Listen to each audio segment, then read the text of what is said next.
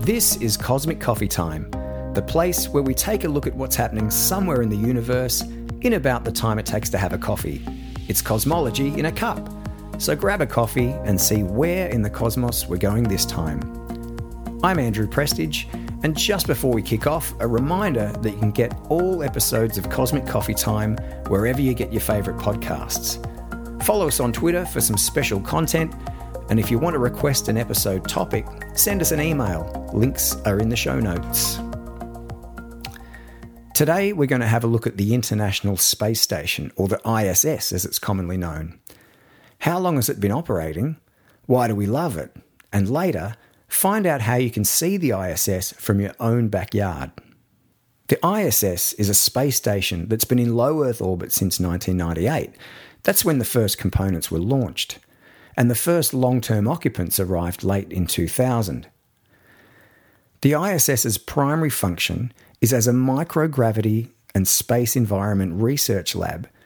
But I just like to know that there are always people in space. I've got a real fascination with that. And I think it's telling that some of the most popular vision from the space station is the live feed of the Earth passing underneath it. We love the perspective that we get from the Earth viewed from space. My other favourite thing about the ISS is that you can see it from Earth quite easily. Just after sunset, when it's dark on the ground, the sun will still light the space station in low Earth orbit, about 400 kilometres above. If you're in the right place at the right time, you can see it as a quite a bright point of light, brighter than most of the stars, moving at what looks like roughly the speed of a cruising airliner. In reality, it's moving about 30 times the speed of the airliner, but it's about 40 times higher off the ground, so the speeds look similar. The most significant difference to me is that it's silent. It's silent because it's not flying, it's in orbit. So there are no engines running, and no wings to keep it airborne. We might look at orbits a little closer in another episode, but essentially what that means is that it's travelling fast enough so that as it falls toward Earth, the curvature of the Earth falls away underneath it. Like if you throw a ball gently, it'll fall to Earth a short distance in front of you. If you throw it harder, it'll fall to Earth further from you.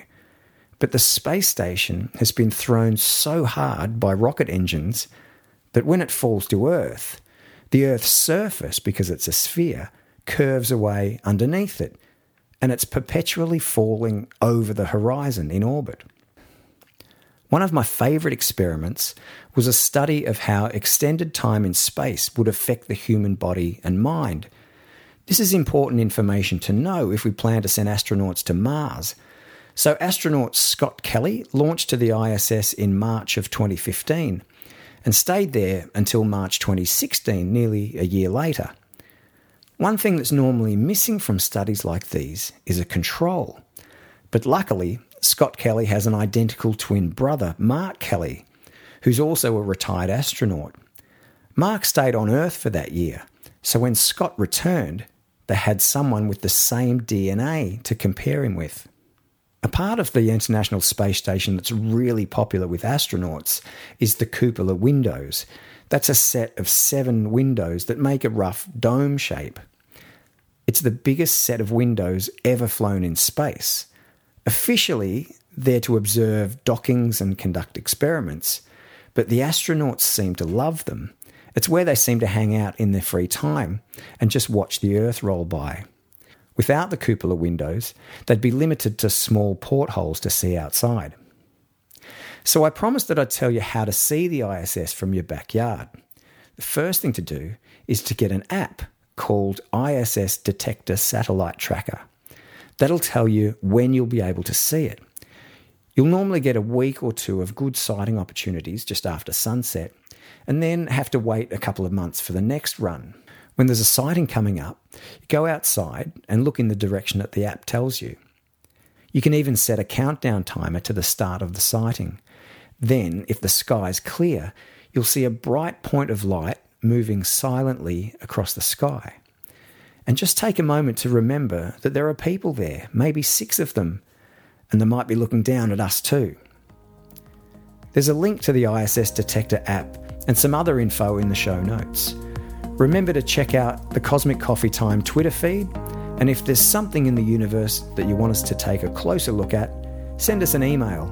The links are in the show notes. Thanks for joining me, and I'll see you again soon for another Cosmic Coffee Time.